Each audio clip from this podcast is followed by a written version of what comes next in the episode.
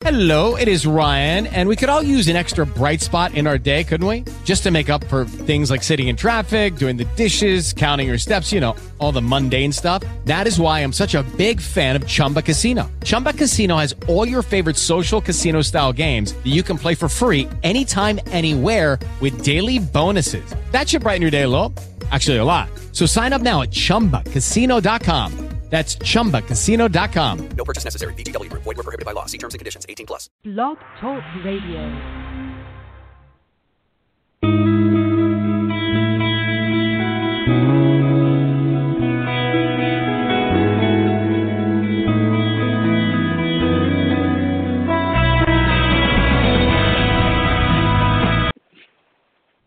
Good evening, ladies and gentlemen, and welcome to Weigh In Sports Talk. I'm your host, Brian Tarvin, joined with co host Jonathan Miklos. And again, welcome to the show. Glad everybody could join us tonight, whether it's live or via via upload or archive version. Had a lot of archive listens this past week. Thank you guys. We had a Thursday night show. Had a lot of listeners to it actually. So thanks everyone for listening. Thanks everyone for participating in it. It was a lot of fun. Tonight we're going to talk some NBA playoffs. Round one is underway. Yesterday started it all, and we're going to talk how, talk about how good these teams looked. You know, for the first game. And again, it's first. It's one game. Let's not let's not jump to conclusions just yet. I know Cuervo's happy about the Pacers, but uh, still got a long ways to go. We're going to talk some college football. We're going to talk some spring games. I believe, if I'm not mistaken. Uh, Florida State played yesterday. We'll let Jonathan and Trey talk about that. If Trey, if I see you in the in the queue, if you want to impress number one, buddy. Trey is a member of this show, has been ever since inception. So glad everybody could join us tonight. Jonathan, did your Florida State Seminoles play yesterday? Nah, we played last week. That's right. That's right. You played with Auburn. That's that's what it was. That's that's what it was. I don't I don't know why Florida and Auburn, Florida State and Auburn decided to play the the week of spring break. Yeah, it was kind of. It definitely was uh odd. Yeah, but we're going to talk about what does it mean. You know, what do these spring games mean for some of the teams? I did. We'll talk about Tennessee. Georgia looks Yeah. pretty good. Ohio State broke a national spring game attendance record with over a hundred thousand people at the game. Man, that's a lot. Well, let's welcome real quick. Let's welcome Trey Patterson. Trey, how you doing, buddy? Welcome back. Hey, what's up, man? How's it going? Oh, good. What have you been up to? Oh man, you know, just just just at the old grind, man. Just keeping it uh one day at a time. Working. You know how that kind of that stuff goes. Well, glad to hear you're back healthy. I know you had some health issues uh not too long ago, but you're back. You're recovered. Everything good? Yeah, man. Uh thanks for thanks for that. Appreciate it. Yeah, I had some stuff going on, but doing well now, man. So uh uh you know, you asked if uh if either one of us watched the spring game and I didn't hear I didn't hear Jonathan's answer. I actually did watch the spring game for Florida State Tarvin, so you know, Mhm. Question I'd like to talk to you about it. How how they look?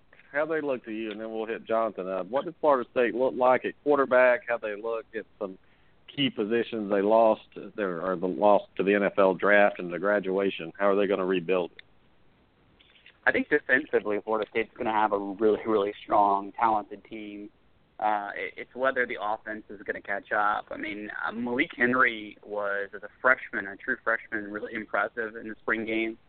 Um, obviously, um, the starter allegedly, which you know, last year it was hurt. So, you know, Deondre looks pretty good too. He threw a couple of picks that really shouldn't have thrown. Uh, but he's a young guy who is coming off his redshirt, you know, freshman season, and uh, is going to be interesting to see what he can do if he can take down, um, you know, the starting nine going into the into the fall. I, I'm not so sure. So quarterback is going to be one of those positions uh, that really is going to be up in the air. I think obviously Dalvin Cook running back. Receivers looked better. Uh, still a lot of a lot of issues with whether they're going to come along. Offensive line still had some problems. But defensively, Florida State, I think it's going to be really good. It's a matter of the offense being able to catch up this year, and whether they basically, uh, through the quarterback position, can really match what the defense is going to be able to bring. And I'm not, I'm not sure yet. We'll have to see in the fall. Is Dalvin Cook the best running back in the country? He's definitely up there. I mean, he was not in the spring game because of a shoulder, minor shoulder sh- shoulder surgery, but um, I mean, Dalvin Cook is going to put up huge numbers. This is obviously his last year at Florida State. He's, I mean, he's going to be one of the top backs taken next year's uh, running back draft. It's going to be ridiculous just to watch. but uh, he's a um, he's a freak. Some of maybe six running backs in the first round next year, and, and you can actually count it out. It could be the resurgence of running backs in the first round. Um, but Cook's going to be one of those guys. Yeah, this year is going to be a defense. Jonathan, what do you think about your Florida State Seminoles? Do you agree with Trey? Uh, yeah, I think Florida State's going to have a, a really good defense again this year. Uh, they're going to play a lot of the four-two-five, um, you know, and, in the nickel. It, it looks like we we're going to have multiple corners in uh, McFadden, uh, Marcus Lewis, uh, Marquez White came back. So I think this is going to be a very good team. Definitely going to be led by the secondary. Josh Sweat looks phenomenal. Um, you know, linebacker is what it is. I think at Florida State we've come to accept the fact that that's probably our weakest position, position defensively. Even though we have have a lot of talent there, it's just been uh, health uh, lately. Um, offensively, Auden Tate was the guy I watched. He uh, he was phenomenal. Um, plays plays like he's six six. I'm very um very pleased with what I saw from him. Uh, Malik Henry can put touch on any ball he wants. Deondre Francois can throw the ball wherever he wants. So that's uh, that's really the two main differences between the two of them. Uh, but I honestly, I'm with a lot of people when I say I think Deondre Francois is going to be our starting quarterback. Sean Maguire will back him up this year. Yeah, it's all about getting that talent in there, and Alabama's got the same problem. Um, that was a real good game yesterday. If you watched Alabama win, so the Crimson won seven to three, guys, and um, that offense struggled without Cam Robinson in there, Trey.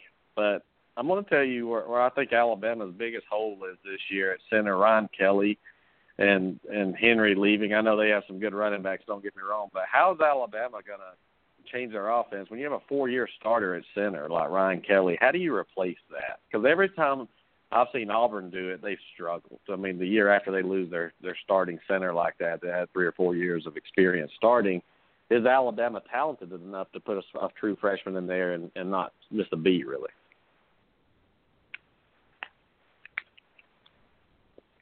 Well, I know that, was you, Trey. There. Oh, sorry. Uh, oh, um, I'm sorry. I thought it was.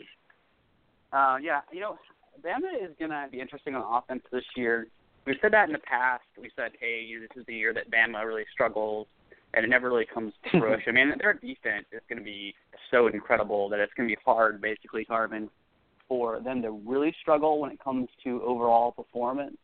Um, but on offense, we come out the passing game, Tarvin, and you talk about pass blocking and making calls out, and the center really controls a lot of that uh, that's going to be something that we're going to have to see the maturation as they get they get on the season is whether or not they're going to come together because they have some other guys in the tackle positions who are pretty darn good at Tarvin. So it's not as if you know the line will be that bad, but it's a matter of how quickly they come together and, and really who steps up at the center position is going to be a big part of that. Yeah, and and let me let me say this about Alabama's defense. Last year it was supposed to be the best they ever had and once I went back and reviewed the SEC offenses, they really didn't honestly play an offense until they played Clemson. Clemson put a hung 40 on them, and, and the year before that, that last game, Nick Marshall threw for 400 yards. It just seems like to me, no matter how hard they try, it's still hard for them to stop a hurry up offense, which which tells me if Nick Saban can't do it, I don't think anybody can. So I, I don't think I think Alabama can struggle this year with teams that that hurry up. If you if you notice Auburn going real fast trying to get back to that, they've really dropped their plays by about 20 a game over the last two years. But uh, one thing that concerns me, if I'm an Alabama fan, guys, Jonathan is one for five from field goals, and these weren't long field goals either. Adam Griffith one of five. I mean, this is a senior, and he's one of five. That's that's not looking good for a team that's looking for a new quarterback, trying to fill the running back shoes, a new center. How are they going to compensate for for no kicking game again? It could cost them in the SEC. I definitely could. Um, you know, Alabama, unfortunately, that's that's really been their bugaboo has been the kicking. They haven't really been able to figure it out. So, I I think it's it's definitely a situation to monitor and keep the eye on.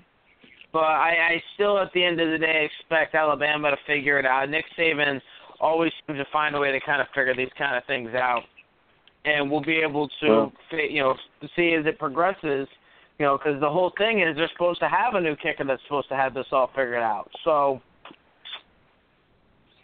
Well, they don't have it figured out. And uh, Kirby Smart to Georgia, Trey. How how's that going to affect Alabama?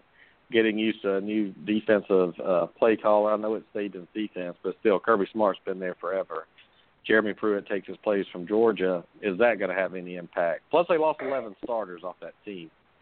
Yeah, I mean, there's no doubt it's going to have an impact, Tarvin. I mean, uh, obviously, Jeremy Pruitt is a guy who's been in that system and who knows it well, and you know, uh, it's not exactly that that different. I mean, Kirby Smart is, is somebody who is going to be tough to replace, but I'm not so sure, and I'm not sure if anybody really is on what exactly Kirby Smart was doing. And I know Nick Saban said that he was, you know, it really was Kirby Smart's defense, Tarvin, but we also know that Nick Saban Yeah. is not a sort of a manager um, at the head coach position like Bobby Bowden and you know Joe Paterno and even Mark Richt, who said that he made that mistake of going to that sort of you know manager position of a head coach versus actually being involved. And in Miami, he's changed that. No one's ever told me that Nick Saban is a manager. So if he's going to manager Tarvin, that defense had his imprint on it in some way. So yes, there would be some things. I mean, obviously Kirby Smart had been there long enough to have probably a lot of trust from you know the old ball coach to the real ball coach, Yeah. if it will. But I mean, you're talking about Mhm. I mean Nick Saban defense. I, I just don't think it's going to be that different.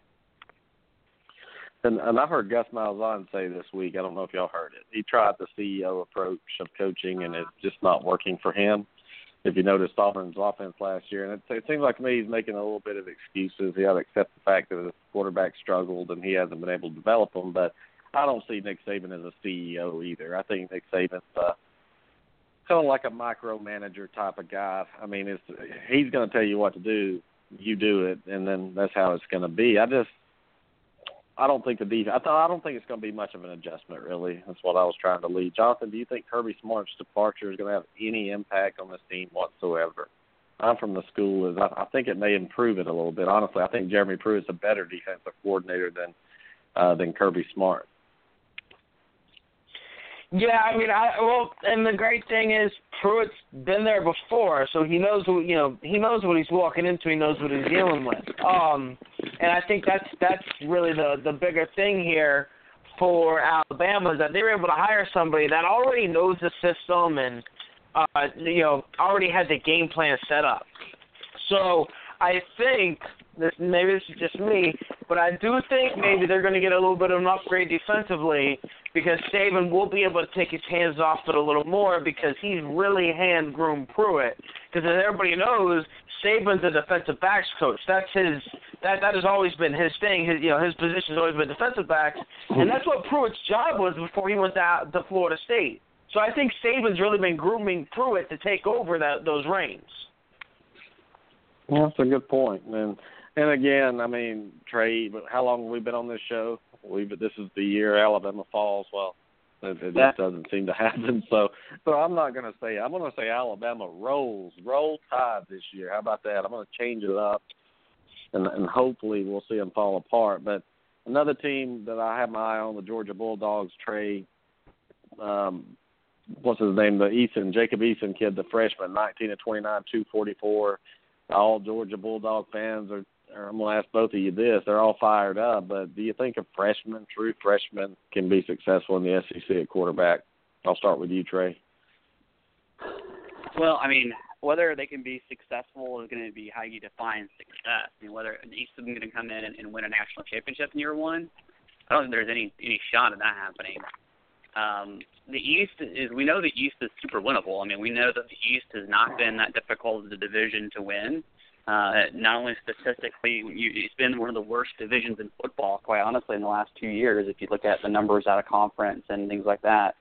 Um, But I mean, can Eason come and win the East? Yeah, I mean, I, I think that's possibly realistic, Tarvin. So if that's a measure of success for Georgia fans, then hey, you may get to the SEC championship game even if you only have a freshman quarterback, which I'm not even sure he's going to start yet.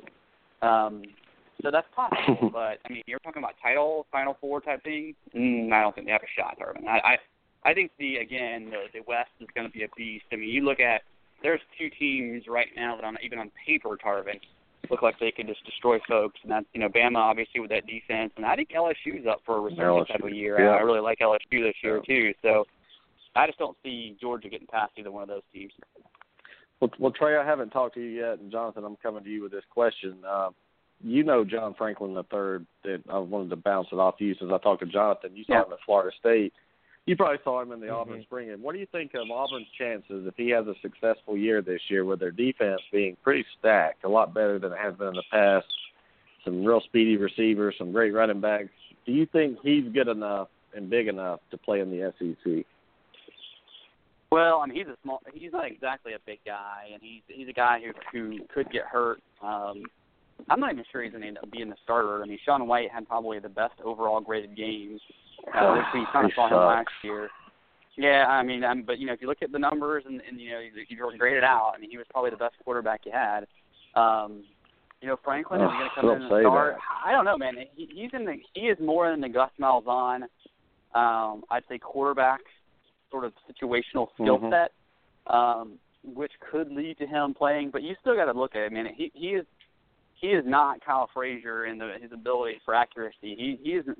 You know, he's more your Jeremy Johnson type of, of probably you know reading defenses. Uh, maybe he's gotten improved since the JUCO days. You know, but we're talking about a guy who who couldn't you know get in the top three at Florida State because of that kind of stuff. So, you know, I don't know, Tarvin. I wouldn't put if I'm I'm an Auburn fan. I'm really hoping that Jeremy Johnson or Sean White show development more than I would be putting eggs in the basket of, of you know JF3. Look, Sean White. Look, I'm gonna say it, and I've said it ever since he's come on campus. I can't. I don't like him as a quarterback. I just don't. Jeremy Johnson resurgent. That would be awesome to have a senior come out of nowhere like Jason Campbell did and re- rejuvenate it and him do what he was supposed to do last year. Yeah, but I'm putting my eggs in the the Franklin the third basket or possibly the the Woody Barrett freshman. The only thing is Woody Barrett. He's a future, but he's not coming in until the fall where you see this Eason kid's already. It's different when you're a freshman and you get to go through spring and then summer than when you come in in the fall, isn't it, Trey? It's a big difference. Oh yeah, it's a big difference. That weight program and knowing the playbook, huge difference. Yeah, that's good. And Jonathan, you think about Eason over here, and we're gonna go to Tennessee next. I just I think he's better than what Georgia has.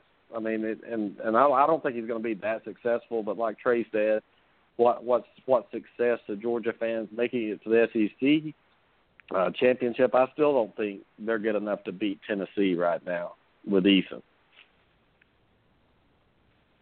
Yeah, no, I, I agree with you. I think Tennessee has a chance to be very, very, very good this year.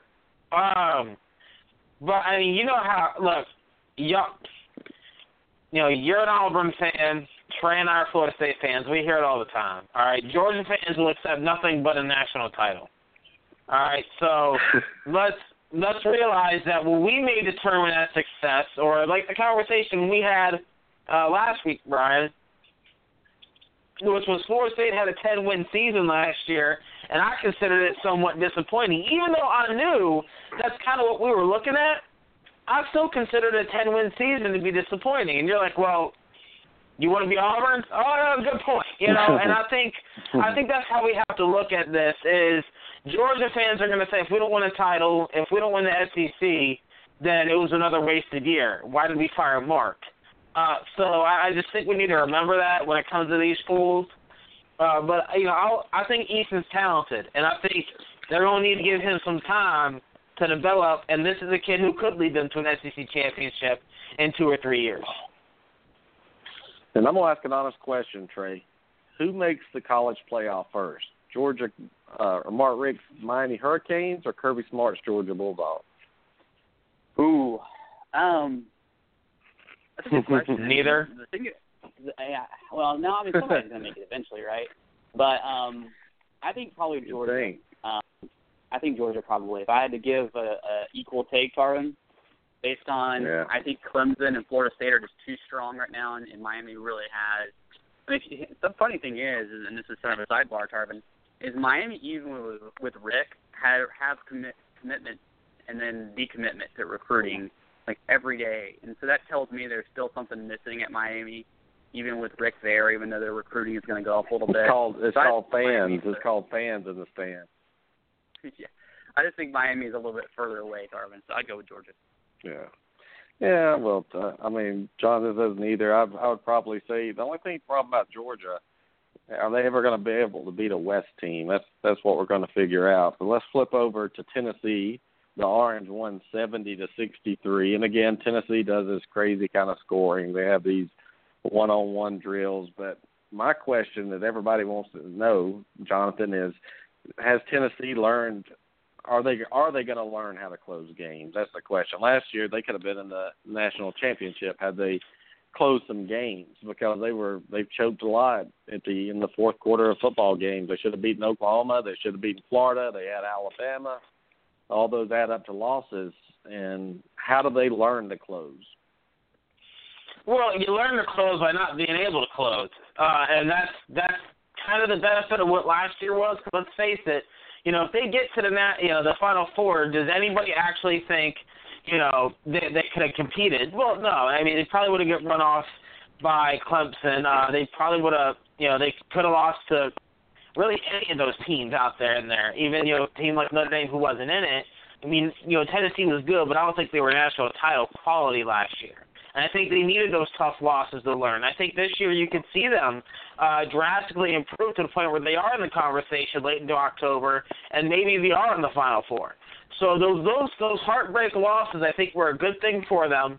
I think it was a great learning experience, especially for Joshua Dobbs, who I think is going to have an excellent year. And you know, he's a very intelligent kid. Uh, you know, if you've read any of the stories about his academic career so far, this, this kid, I mean, it's it's unreal what what he's been able to do. Um, in the major that he has, so I think uh, this could be the year for Tennessee after having a rough year. You know, things are going to come back in their favor. Trey, I mean, do they do they learn how how to close games? You know, they've had a tough schedule of late. This year it's a little different. They they play Appalachian State to open up the season, and then they play Virginia Tech at that neutral site. Lucky for them that Virginia Tech's terrible, but uh, is this the year that they learn how to close? I think when you, I get them there to close more. I mean, I'm still not buying them as a national contender just yet. I think they're um, an SEC East contender for sure. Uh, I really like their ability or their uh, possible ability to win the East. Um, but still, I mean, I, I look at a national contender. You're not going to have two out of a conference. We kind of know that unless there's some sort of weird scenario. And I just look at the the teams in the West being the ones that are real. I think it's a real skill set that I, I see to make a Final Four type run. But I like Tennessee. They're going to keep improving.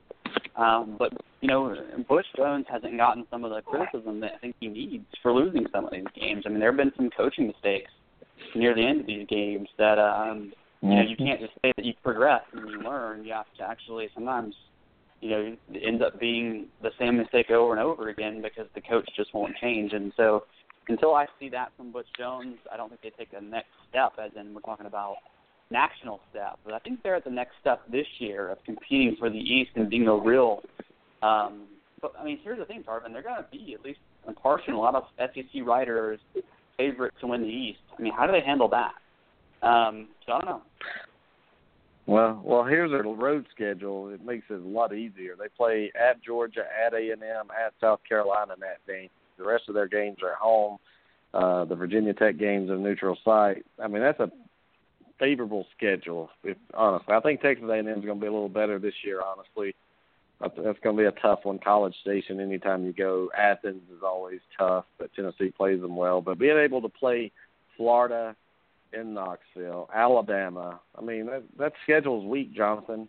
To me, they play Tennessee Tech, uh, Ohio, Appalachian State. I mean, it's full of cupcakes, and you get Kentucky, Missouri, and Vanderbilt added in South Carolina. I mean, that's a weak schedule. Yeah, it's definitely a favorable schedule. Um, I mean, we'll we'll see how it turns out. With I think Alabama's going to be really that that keynote game again, where you know that can really make or break the season. But you know, obviously they have to get past Florida first. Um, you know, and that's definitely been a team that they've had their struggles with over the past decade. So I'm, I'm interested to see if they can get past Florida. Obviously, I'm rooting for them to get past Florida. Um, you know, I mean, if they can get past Florida, I think you're going to see a lot of confidence from this team. But Trey's right. I mean, Butch Jones did make a lot of coaching mistakes last year, and he wasn't held accountable for a lot of them in the national media. And I'm wondering to see if he actually learned anything. Because uh, if he did, this team could progress. And I think Trey's right. They're, they, they, you know, you almost have to earmark them as a favorite in the East because know, not for nothing, but it's not like Georgia or Florida have anything special coming along. Neither does Missouri or South Carolina, and Kentucky's still Kentucky. Trey. They're gonna they're gonna they're gonna be the favorite, Tarvin, and that's the thing is, is that you know even in my mind they're the favorite in the East. I think Georgia is a little bit behind them, but the East is going to be terrible this year. Uh, I look for Florida taking a huge step back. You know, I think Florida and their quarterback conundrum um, is, bad. So I mean, you're right. Missouri uh, does not. I mean, Missouri probably couldn't win five games in the Big Ten. I mean, I, I just don't think they're that good. I mean, Kentucky, who, um, you know, come on, let's. Uh, uh I mean, Tarvin, you talk about the schedule. Tennessee is going to be one of those teams who are ranked highly at some point, or very highly at some point. But when they when the rubber meets the road against Alabama, uh, and, and if they can't get through those demons of teams like Florida, who are going to be pretty average this year, I don't know, man. That's why that's why I'm not picking them to do anything nationally tournament until I see it. They're one of those teams that I got to see it to believe it. Um, but I do think that being the favorite is going to be interesting for them. You know, when, when those games come against those cupcakes like Kentucky, you know, are they're going to be able to, to to face that uh, you know that letdown if they're having a bad week.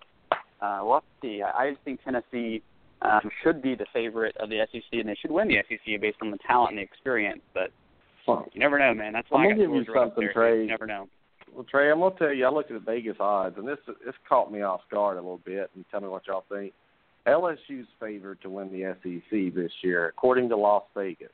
The number two team, I guess because they're in another division, is Tennessee. I just I don't know how you make anybody a favorite besides Alabama in the West until somebody, you know, Auburn beat them a couple of times in in this stretch, but I just don't know how you put LSU up there. I know they they, they look good on paper. I, I get that, but but Tennessee. I mean, is Tennessee going to be last year's Georgia, Trey, where they they make it? Remember how Georgia was undefeated, had Yeah. Alabama coming into Georgia, and they just rolled them. I Mhm. mean, Alabama steamrolled them. It could be the same situation. It could be a six and zero Tennessee team with Alabama coming in, and if they get destroyed, it could derail their entire season. Yeah, and that Tarvin, you're hitting exactly what I was getting to was undefeated, high ranked, you know, number eight, number seven in the country, Tennessee. They're going to be ridiculously high ranked. Just wait and see. Uh, what, what are they going to do if Alabama just trucks them? You know, what are they going to do if that, that this happens and they have all this hype and this is their year and Alabama blows them out 45 to nothing? You know, because Alabama's defense is that good. I mean, are they going to rebound and win the East, or are they going to tank like Georgia did last year? You know, I mean, that's Well, where what- Butch Jones and that coaching is going to come down to it. Well, I mean, look, I mean, it's all about the the first seven games for Tennessee. Appalachian State's a win, Virginia Tech's a win, Ohio's a win. Then you get this this four game stretch: Florida, Georgia, A and M, and Bama back to back. Two of those on the road, two in a row before Alabama are road games, which doesn't set up well. After that Alabama game, you got South Carolina on the road, Tennessee Tech at home, Kentucky at home, Missouri at home, and Vanderbilt on the road. It's all about I mean, by, by the month of October, Jonathan, we're going to know Tennessee's destiny. If they're a one-loss team uh, after that Alabama game and they win out and, and win the SEC, we know where they're going. But this could be a three or four-loss team after that Alabama game too. Yeah, definitely. I mean, they do have Georgia meltdown material. Um, it's just funny because Georgia still won what ten games last year. Um, you know, we, we we talk about how Georgia had their meltdown, but I think uh, I think you're right. I think it is that stretch. You know, if they can get past Florida and Georgia, and they're rolling high into that Tennessee game, it's gonna be interesting to see what happens. Now, if they lose in a if they lose a heartbreaker or whether they get blown out, I'm interested to see how that team responds. You know, because I don't think this is a year where Tennessee's looking at it going, we're just trying to compete with uh, Alabama. I think last year was that year where they got to the point in their season where they're like, we're just trying to see if we can compete with these guys, and they they showed they could. So this year, I think they're they're going into it kind of like Ole Miss did a couple years ago, which was, you know, we're we're going in to beat these guys, and Ole Miss did. Now their season didn't turn out the way they had hoped after they beat them, but you know, this is I think this is definitely going to be a, an interesting year for Tennessee. I'm kind of excited to see what happens. You know, because it's always I don't care what anybody says. You know, if you if you don't if you don't have a dog in the conference, it's always fun to see some new blood shake it up. Uh, you know, it's the same reason why we were all excited about Northwestern a couple of years ago when there was a lot of preseason hype about them. So I'm interested to really watch Tennessee and see what they can do. Well, we're going to keep following college football, and uh, this week coming up, if you'd like to call in right quick, six four six seven one six five five six four. Trey, the NFL draft's coming up. Looks like the Rams sold the farm to really try to get a quarterback. But looking at this draft board, man, it's full of defensive players. You said next week, next year is going to be the draft of the running back. This year is a, a defensive loaded, you know, draft. Did did the Rams make a mistake? Of of trading to get the number one overall pick to get a quarterback when maybe they could have gotten them later. Oh yeah, and this, this is definitely a mistake, Tarvin. I mean, Wentz and Goff do not grade out like Winston and and uh, Mariota last year. That's just that's just easy. Yeah, Jonathan. I mean, we, you talked. to. Have you changed your Have you changed your heart yet about about this decision with the Rams? From the last time we spoke, did you think this was a good decision, or was that sunny? That was funny. Oh God, no! I still think it was an awful idea. Um, yeah, and I keep hearing from the national media they had to make this move. They had to do it. You know, they had to make the splash so they can, you know, tell their tell the fans, hey, look, you know, we're we're going to try and do something. And I, I still think that's a stupid reason. Um, you know, I, I honestly, you know, what what what wound up happening was, you know, Cleveland now has decided apparently since they they don't get to choose what quarterback they want, they're gonna um they're they're looking to trade back, which I think's kind of very short sighted because if their guy falls, if the guy they want falls with them, he falls in. But whatever, that's that's Cleveland. That's why the Browns are still the Browns. Um, so this draft now sets up real nice for San Diego. It sets up nice for da- for Dallas because San Diego's in a position now where they can get Tunsil, who we all know they would love to get. They want to get an offensive lineman, uh, especially a keystone left tackle like that. And then for Dallas, they'll get their pick of whatever defender they want. I know they're really high on Ramsey. So what what this is going to do is it's going to hinder guys who want to trade up and try to get one of those guys. Because uh, I think Cleveland at this point is selling their pick to whoever wants another quarterback, and that's where you look at San Francisco. Yeah, and I'm I'm looking at the the draft rankings and everything. I I see Paxton Lynch 27th. Um, well, the other kid, he's not even ranked, is he? I mean, the quarterback they're trying to get, he's not even like, yeah, he's ranked fifth. Jared Goff. I mean, Trey, is that too high to be ranked for him? From Cal, I mean, I, Here's Goff was going to be a number one pick before he, he came out his junior year. If you recall, he's one of those guys, kind of like um, what's the kid from Washington a couple years ago who was a junior year.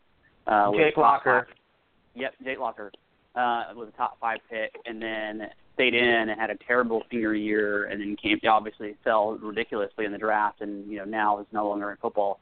Um, so I look at Goff and I wonder about him because of that. Now he's still you know, apparently very high and all that kind of stuff, Tarvin. But you know, he had a his senior year wasn't great.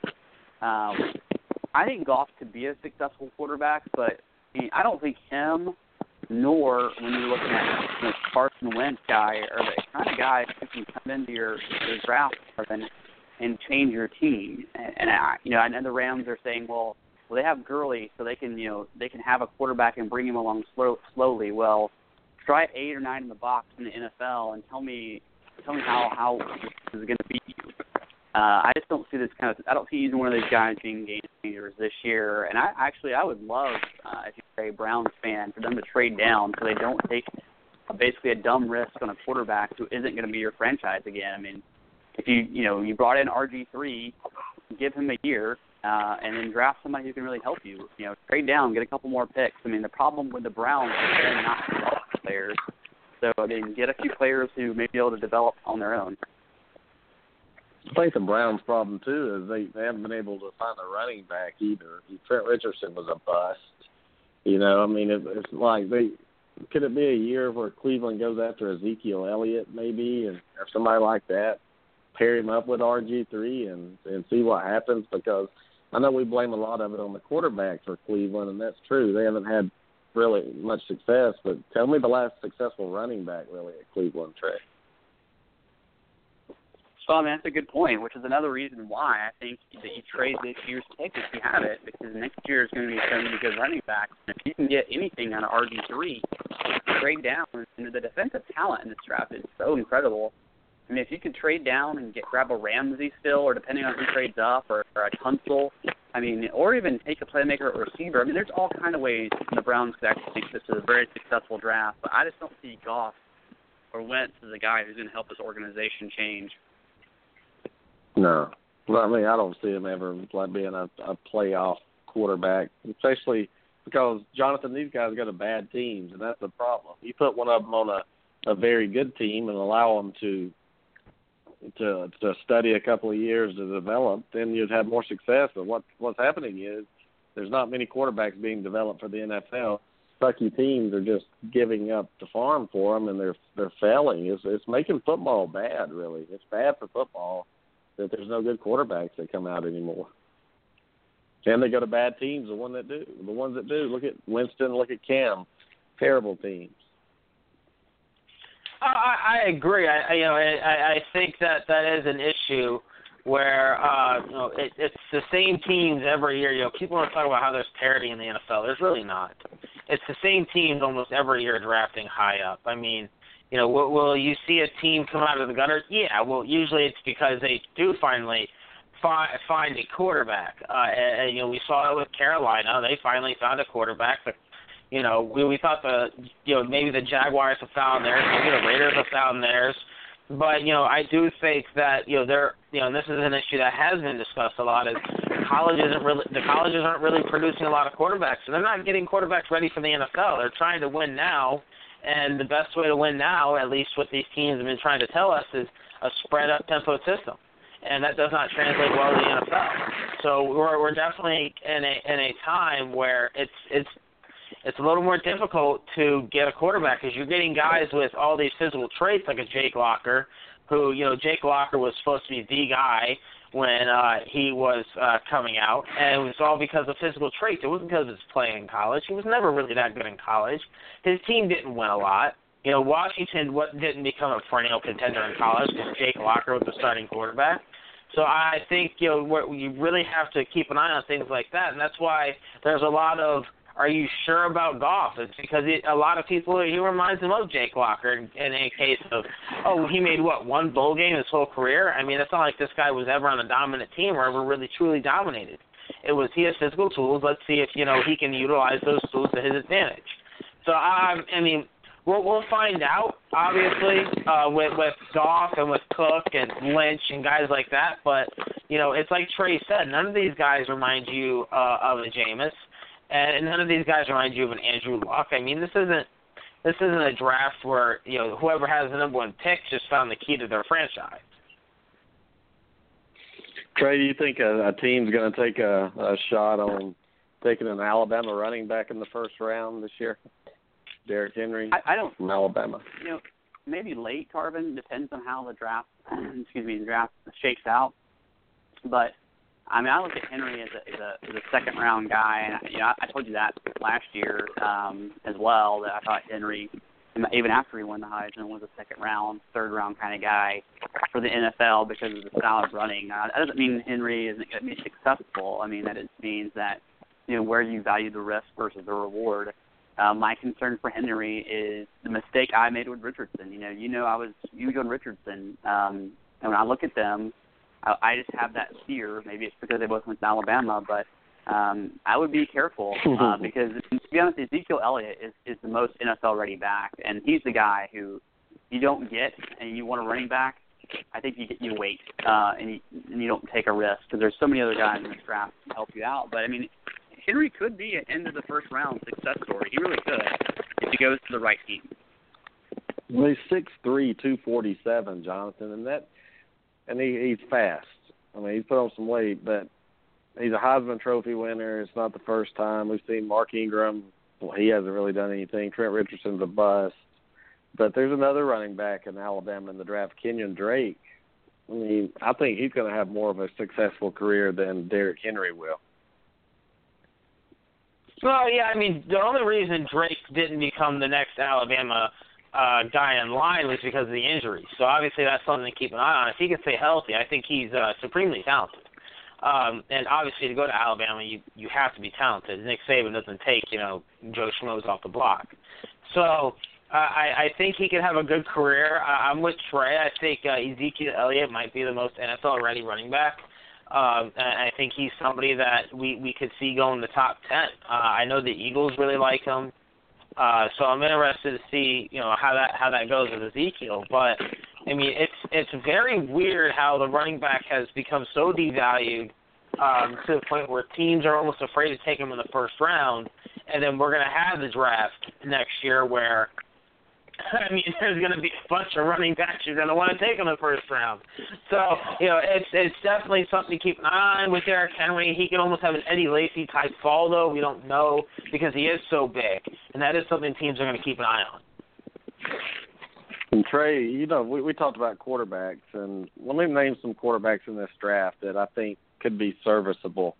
Um, let's not forget about uh, the Brissett guy from North Carolina State you know, J- Jacoby Brissett. Remember how good he was, six four, two thirty one.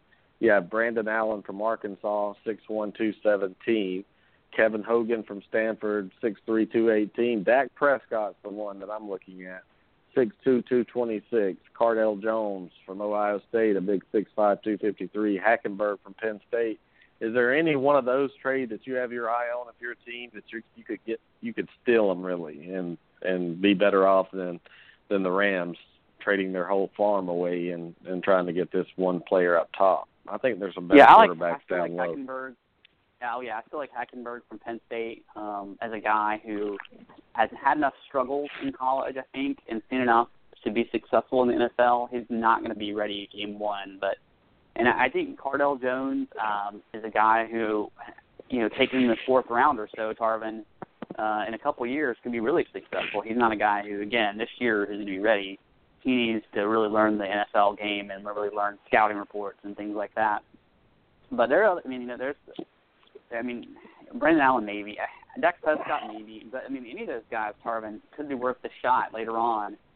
That would be a lot better of a risk for reward than Goff or Wentz in round one. Well, I know Hackenberg, Jonathan can throw it around. I mean, he can he can throw the rock around. You saw him in Penn State with a depleted offensive line and depleted team. He put up some good numbers. Yeah, no, I, I'm a, I'm a big Hackenberg fan. Um, I I, I look at his freshman year and I see with, with the talent that he had around him that year, he he was successful. And it seemed like that offense just became more and more devoid of talent. And I think that's what led to his fall from from you know the fame than anything. So I, I think Hackenberg, if taken, you know, I mean, I still think he's going to wind up being probably a second round pick. Somebody's going to look at him and go, if we don't get him now, we're never going to get him, kind of a thing. Um, mm. I, I think Dak Prescott could be a steal. I really came around to him uh, his senior year. Um, you know, Cardale Jones, I think, is a project. I'm with Trey on that. I don't think year one he can provide you anything, but I, I think as as he as he grows and progresses throughout his career, you know, he's still got to learn how to read defenses. You know, everybody looks at how he you know he led Ohio State to that championship run, and obviously that's a really nice thing to have on your resume. But I, uh, I, I don't, I don't think that uh, you know Hackenberg uh, and Cardale is ready to start right off the bat. You know, so you know, if there's a couple guys obviously you want to keep your eye on, but I think Prescott and Hackenberg are my top two. They could be late round steals and Trey talking about Dak Prescott, I I really saw a development in his passing game over the last year and a half. Let's say, We know he can run the ball. Six two, that's that's okay size for a quarterback. But that's Dak Prescott did this at Mississippi State. I mean, he had them number one in the country the year before. I mean, any chance he has some success in the NFL. He's not Cam Newton or Winston size, but six two is not too bad. But he can take a hit. But he's just a smart guy. I, I when I look at Dak Prescott, Tarvin, I look at a solid backup, uh, which is you know that's not that's not for nothing. I'm saying Dak Prescott can have a very successful NFL career, you know, and, and be a solid backup for five or six years um, because he has that kind of he's he's smart. He has he makes pretty good decisions with the football, so he's a guy who's going to stay around. I think in the NFL. Um, and whether he gets has success, Tarvin, I, I think is just entirely on the situation because he has talent uh, but he's just not one of those guys who are instantly going to be good no matter what happens in the NFL. He's going to have to take some special circumstances, some talent around him. Yeah. You could see him, Tarvin. I think, like say say the Giants drafting him and letting him sit by behind Eli for two or three years, and then Eli retires. And man, could you imagine him with like you know Beckham?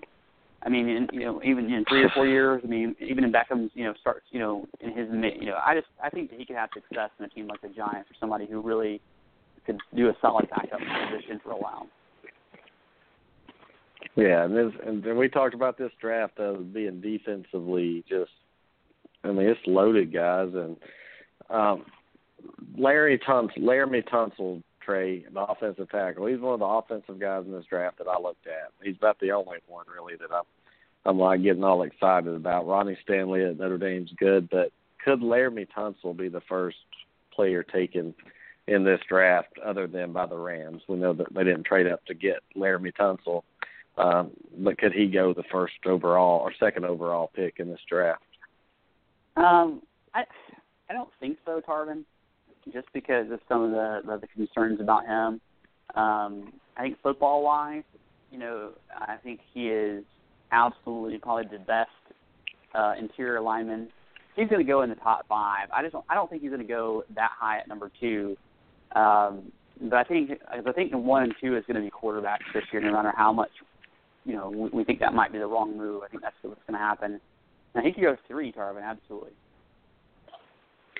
Yeah, I just like him. I, I think he he started every year. He's he's been at Ole Miss. He did have some concerns, but uh Robert Nkemdiche, Jonathan, this jumping off a balcony, doing yeah, cocaine. How, how, how, how, yeah, how, how much did that affect his draft stock? I think it's huge. I think it's it's real huge, especially what's going on in the NFL today.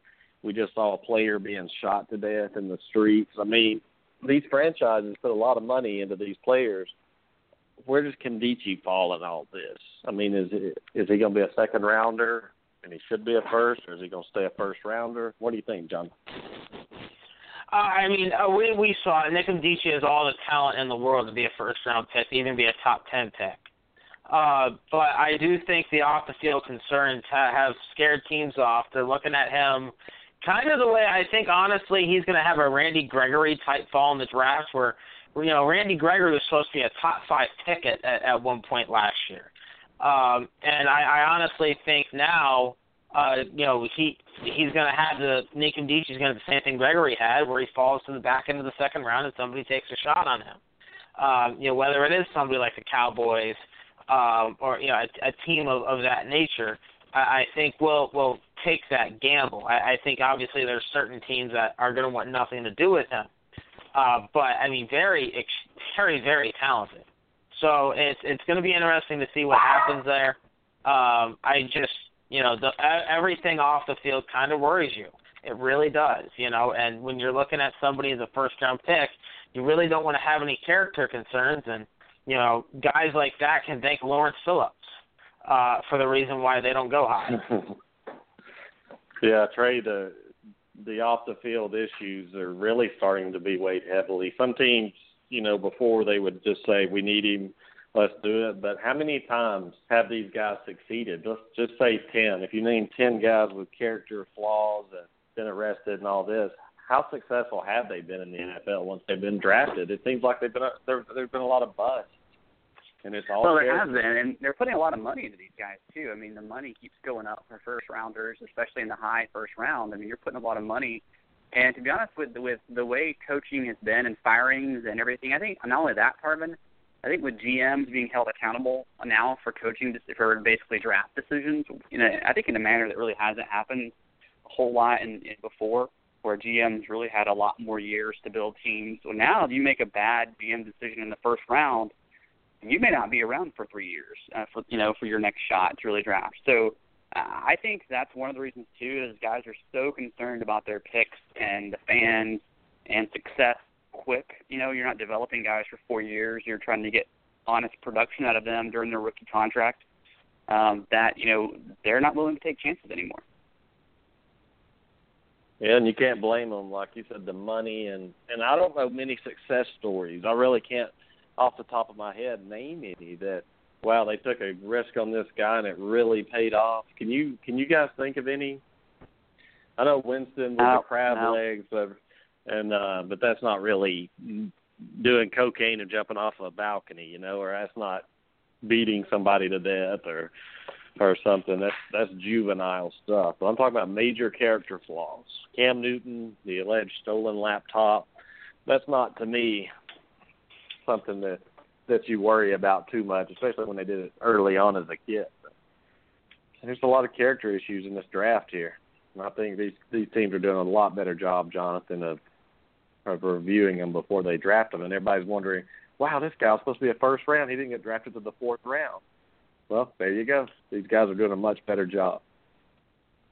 Yeah, I, I agree. I mean, I can't really think of anybody with any true character flaws that you know went high. I mean, obviously there was there was that little bit of a stink around Randy Moss, whether people want to admit it or not. And you know, you get kicked out of Notre Dame and Florida State uh, before you know your freshman year even really gets going. I, I, there, there's always going to be something that follows you. Um, but I, I on, you know, honestly, I don't think there's been too many guys where we've worried about their character issues that have been taken high. Uh, and with Trey. It's because GMs do realize, hey, that could, you know, this, this draft pick is my career. Uh, you know, if you draft high and you swing and miss, you you're gone. You know, you're not going to probably, you know, like Trey said, you're probably not going to see the end of that guy's contract. So teams are a lot more cautious in what they're doing. Um, you know, a lot of these guys develop character issues after they're drafted, um, not while, not before, and not while they were in college. Well, let's talk about character to me, and like, well, you, you know, you talked about Ezekiel Elliott, Trey, and the things he did after they lost a football game to Michigan State, the things he said and did to me, that I mean, he didn't rob a bank or hurt anybody, but do you risk first round money on someone with that kind of attitude that would just call a coach out in college like that, throw his teammates under the bus? Um, is that going to affect his draft stock? Because I would if I was no. in, in management. I, I just don't like the guy. Well, no, that's there's a lot of people who who you can find on every team who you don't like as a person, but uh, who may be a little bit of a you know an a hole, but uh, no, Ezekiel has no concerns to affect his draft stock, not not in the least. Okay, well, I just I just didn't like the way he did that, but again, he didn't snort cocaine and jump off a balcony and try to kill himself or whatever. Uh, there's a big difference there between talking and doing, but this this mm-hmm. draft seems to be this this draft seems to be a lot better. Like I mean, it's loaded, guys. I can't wait to see these defensive guys where they go. I hope Carolina uh, steals them a couple. But but Trey, what do you think about the Panthers opening up with the Broncos Thursday night football to open the season in Denver? Denver being a three point favorite without Peyton Manning on their team. Is that a good thing or a bad thing? Yeah, the Mark Sanchez career starts right. Mark Sanchez starting quarterback, Denver Broncos. What it looks like now. You know, not, nothing says prime time like Mark Sanchez. And Cam Newton, you know Cam Newton, he's stewing over that now. He's, I think Carolina's going to come out and beat him to death when it doesn't matter at all. But when it mattered the most, he he went and crawled behind his mommy. I'm telling you, Mark Sanchez, Cam Newton, quarterback battle. What what a battle! What a battle! Let's speaking of battle, let's move over to the NBA. Yesterday we didn't have too many battles. Uh, Indiana did beat Toronto, trade 190, 190. And Jonathan, you remember Cuervo? Uh, he told us Indiana was going to beat Toronto in a seven-game series. Are you ready to say Indiana's going to win it, or there's a lot of game to be left to be played, really? Well, if Toronto doesn't figure out an answer for Paul George, this is this could be a short series. Um, you know, he he had a phenomenal game yesterday. I believe he had 27 of his 33 points in the in the second half. Uh, he really took over that fourth quarter. Paul George is somebody obviously to keep an eye on. I mean, he's been a phenomenal player his whole career. And he's going to carry that team. Just got to worry about if he's going to wear it down as the series goes on because he kind of is it for, for them. So, uh, but yeah, I mean, it's it's obviously you know Toronto their their postseason bugaboo. It's come back to get them. You know, we're we're going to see it time and time again where Toronto's kind of got to worry about whether or not they're going to be able to handle the the postseason pressure. And Trey, I got to see for myself last night how bad Dallas was. I mean, they scored 11 points in the first period, 18 in the third, 19 in the fourth. They did break 20 in the second. I mean, this is a bad Dallas team. Are they going to get swept? And I, I think Jonathan called for the sweep, and I, I said no, Dallas is going to win a game. But I can't imagine Dallas beating Oklahoma City in a game after losing by 38 last night. Well, that I mean, was terrible. They may get a game. Unless, I think they may get a game, Tarvin.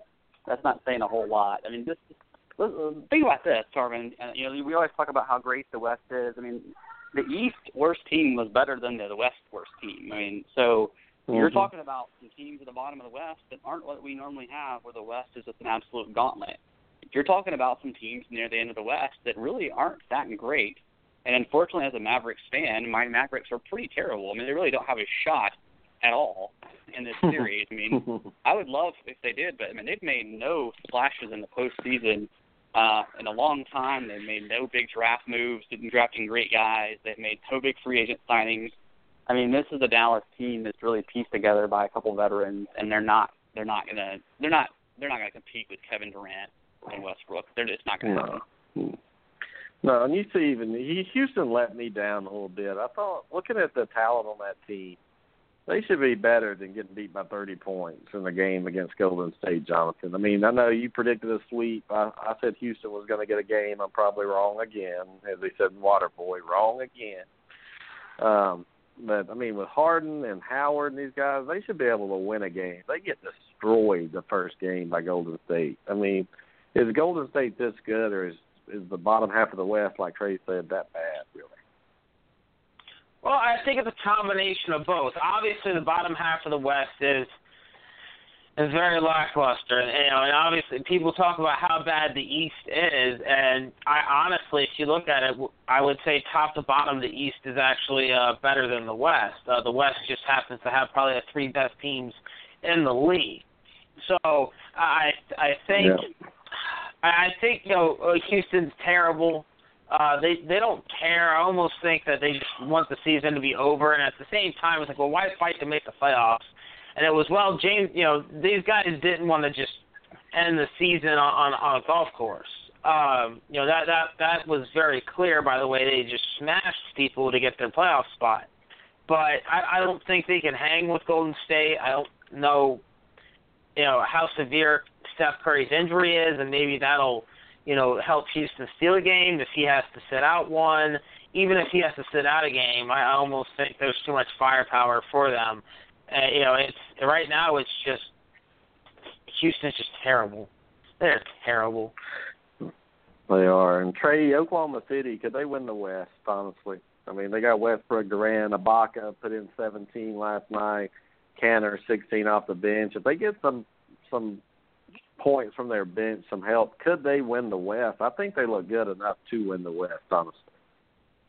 Well, I mean, we all know that this is Golden State, you know, thing to lose. Now, nothing's a foregone conclusion. Like a lot of, I heard a lot of NBA guys on ESPN talking about how this was basically a foregone conclusion. I, I, I don't agree with that. I think that you know, in the right situation, if if you get you know Steph Curry banged up or something, uh, then yeah, I, I think that you could have uh, something that Westbrook and and Durant take over and they're able to win something like this. But I mean, the odds, you know, as uh, the Hunger Games says, unfortunately, are not in their favor. Yeah, I, I still think there's a lot of basketball to be played. And yesterday, also a great game. Atlanta 102-101 over Boston. Jonathan, I still think Boston's going to take this series. I think the fact that the Hawks won by one game or one point in the first game at home says a lot about how good this Boston team can be. I think they're going to steal one in Atlanta game two, and I don't I don't think Atlanta can win on the road. So I think Boston is going to win this series, even though they lost that first game. Yeah, this actually might be the most fun series to to watch uh, in, in the first round. Uh, I think we're going to get a very enjoyable series. It's going to be a good matchup. They're two good teams. Um, are either of them have? You know, do I think either of them can beat Cleveland? It, no, but we have seen that you know if Boston they they gave Golden State fits this year. Uh, they beat them in Golden only team to beat Golden State at the O. Uh, they took them, I believe it was double overtime at the Garden. So I, I think Boston, you know, if if they if they get on this run and they get that confidence from Isaiah Thomas and Evan Turner's playing at a high level, Avery Bradley's hitting his threes, this Boston team can has a shot well, to really make some noise. Yeah, Avery Bradley's out for the series, right? I mean, his hamstring injury is going to keep him out the rest of the series, right? Um, I don't know if it's the whole series. I haven't heard. Then again, I haven't been exactly on top of it. Uh, but I know it knocked him out of the game yesterday, and that really has a lot of people worried. Uh, I mean, because if he is out for the series, that's that's that's that's real bad news for them. Yeah, I think they said who's he, out for the he's series. Probably out for the series. Yeah, I think so. Who? Avery Bradley. Oh, okay. If he's out for the series, yeah. I haven't heard that. Maybe I need to get on the game a little better.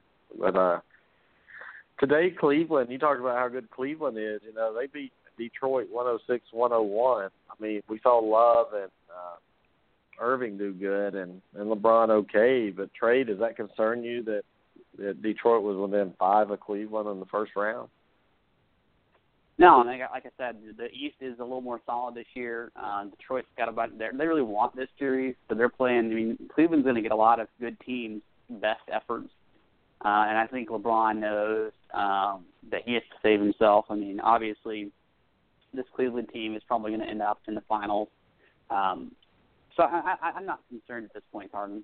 If they lost the game, maybe, but not a win's a win. Yeah, that's it. Looks like Love's starting to play, Jonathan. If you get Irving, Love, and LeBron going at the same time, it's kind of like you look at OKC. If you can get Durant, Westbrook, and Ibaka going, I mean, they could be dangerous. Yeah, I mean, if you if you got the three-headed monster, and they're they're performing at that high level, um, then I, I think you know you could obviously talk talk me into them being a uh, a title contender. Now it's just can these guys actually keep up with uh, the high level of play, or is this just a one game thing? Because we haven't really seen them put together a stretch together as as a um, as the three headed monster that we saw from you know LeBron, Bosh, Wade when they were together. Uh, so it's it's going to be something to keep an eye on. Um, I, I, I'm with Trey. I think you you're just going to see. Um, Detroit's going to play Cleveland incredibly tough. They did during the regular season. They're going to do it again. Detroit's not a bad team. They're they're scrappy. They're a bunch of fighters. Um, you know, and Van Gundy's a good coach uh, for for for that. I don't think he could lead a team to a championship, but he can definitely lead them to a first round upset. So I, I you know this is going to be a fun series to watch. Uh, a little more fun than the Golden State Houston one. Yeah, and then another bad series, San Antonio, Memphis. Trey, San Antonio's favored 17 tonight over Memphis. If that tells you anything. And we got the Clippers. Clippers going against Portland.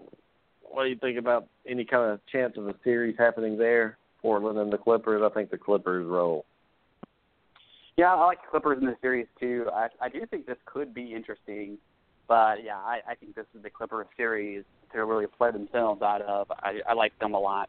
Portland's one of those scrappy little teams that that could do something, but no, and I, I think this is the Clippers series. Well, guys, I'm to have to cut it short tonight. Uh, thank you for joining us. Sonny was going to join us, but my wife's telling me other things tonight. I need to be doing at 6:08 or 6:03 in the evening. But, but real quick, did the did the Braves lose another one today? They yeah, won. they actually streak. swept the Marlins. Yeah, winning streak, baby. The Braves are on a three-game winning streak, guys. They're three and nine, only six and a half behind Washington right now. So things are improving here. Everything's coming up Milhouse. Yeah, and let's see the Cubs right now, nine and three in the Central, leading them, leading the Cardinals by two. The Rockies, I mean, the whole West is seven and five, really, just with the exception of Arizona and San Diego. Let's go to the American League West. Texas seven and six, Angels five and six. I mean, wow, that, that division surprises me a little bit. Their win loss record it is early, but no surprise here. Kansas City leading the Central Trey eight and three. I think they have a shot to do it again to get back to that World Series. But the Baltimore Orioles in first place in the East, Boston second, Toronto third, the Yankees fourth. And Jonathan, you were at the Tampa Bay game. Nice picture you took there. Yeah, thank you. Yeah, no, it was, it was a fun game. The Rays had a little bit of a power binge, and we had excellent pitching again.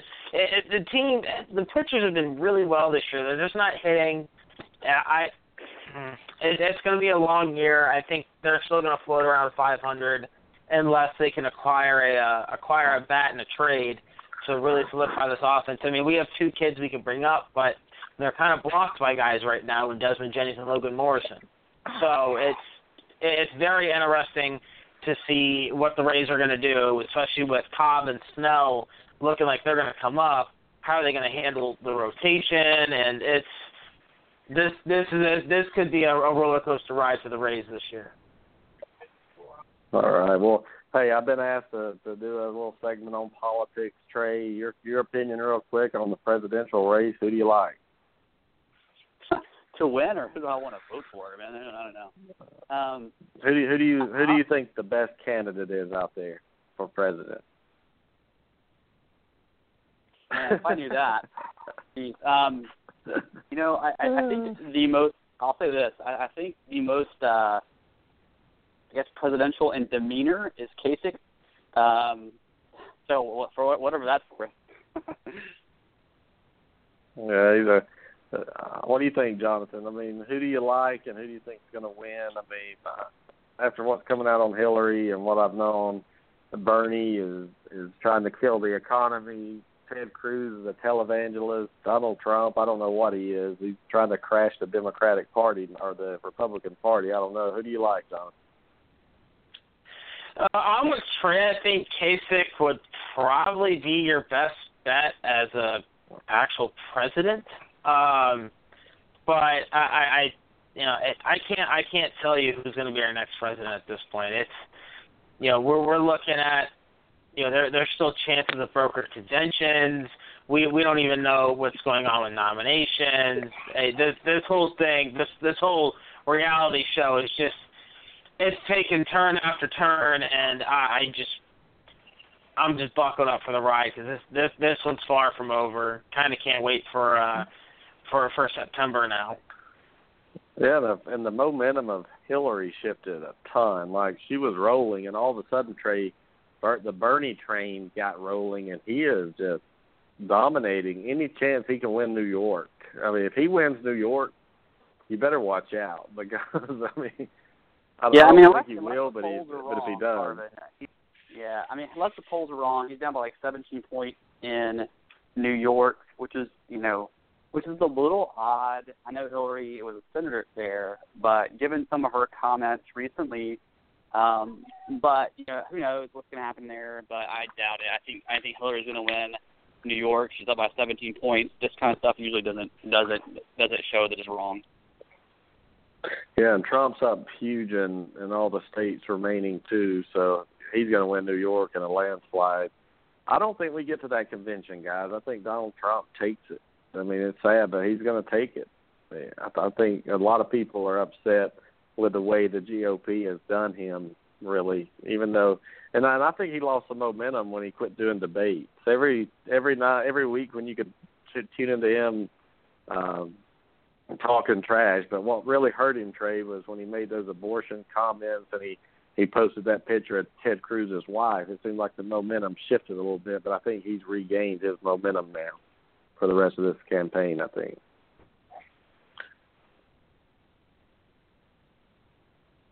Trey's like, whatever. I'm not talking about Donald Trump. That was Oh. I was sitting there. I was sitting there waiting for Jonathan. I was like, all right. Um, yeah, man, I, I don't know, man. Donald Trump is, um, you know, I, I'm a, and I- I'm an optimist. I, you and I talked about this. I, I see an outcome where, you know, being in my position in the military, I'll serve whoever gets elected, you know, and that, that'll be fine. Um, obviously, I'd have my preferences for people who wouldn't get elected. Uh, I keep, I keep uh, not getting my way, my way on that one. Uh, it seems like in this primary season, but you, Yeah, don't, you don't, you don't, you don't, you don't, you don't want Hillary in there. You'll get blown the hell up. Well, I think it'll be fine no matter who's there. We, we, the military, we do just fine, but uh, we can protect our own. But you know, it's one of those things that, um, you know, obviously, you know, we we serve whoever whoever's president, but I, I you know, I, I see good outcomes no matter who's there because you know we have a good country and, and we always seem, seem to make it work out. Uh, but you know, I'd like to see a couple people not be in the race. It'd be great.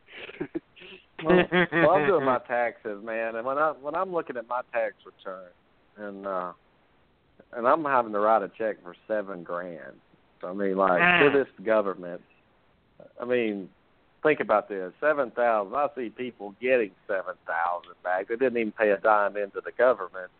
I I just want things on an even playing field, guys. It's just it's just unfair. If you don't have children, if you don't have twelve kids, you don't have a chance. So I mean, I just I just want a government.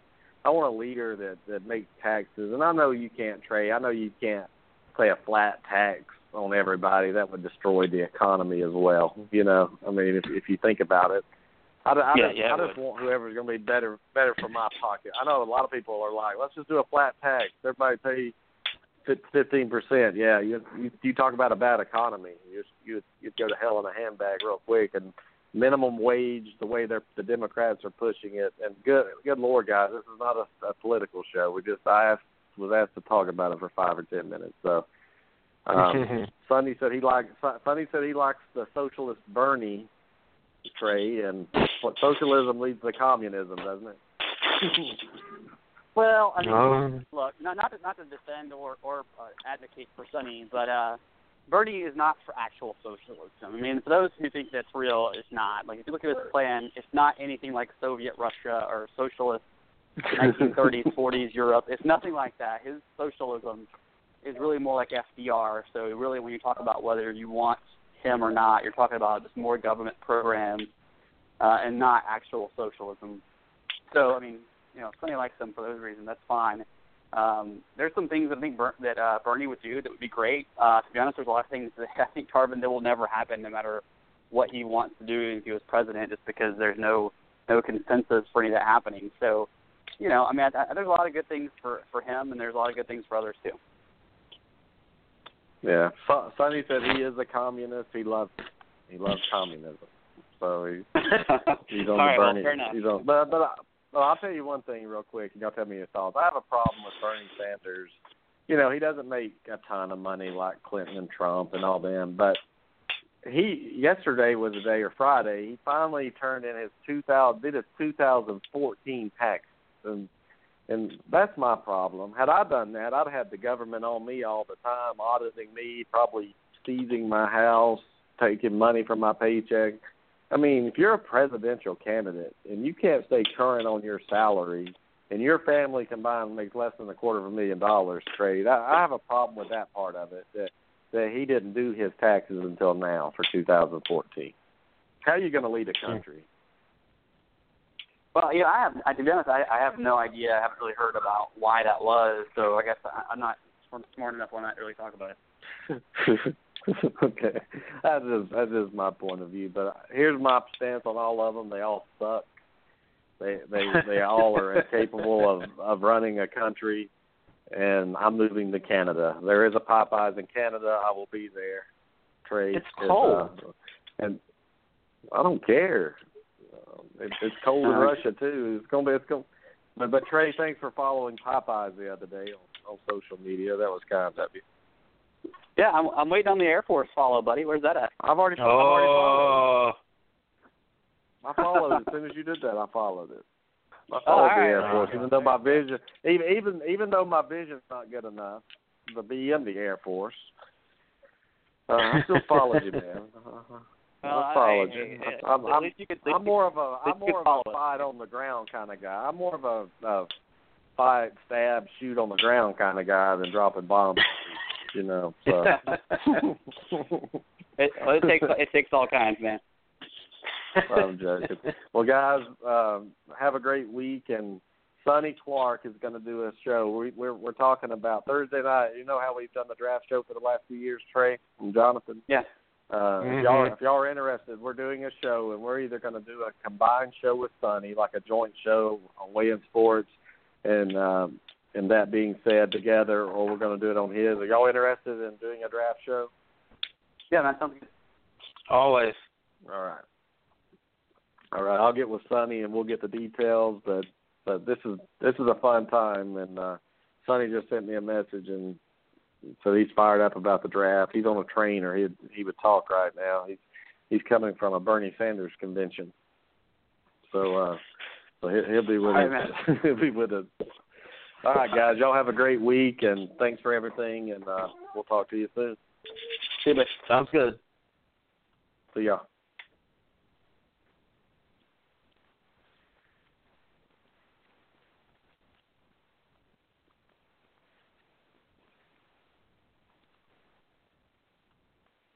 Lucky Land Casino asking people what's the weirdest place you've gotten lucky? Lucky? In line at the deli, I guess? Aha, in my dentist's office.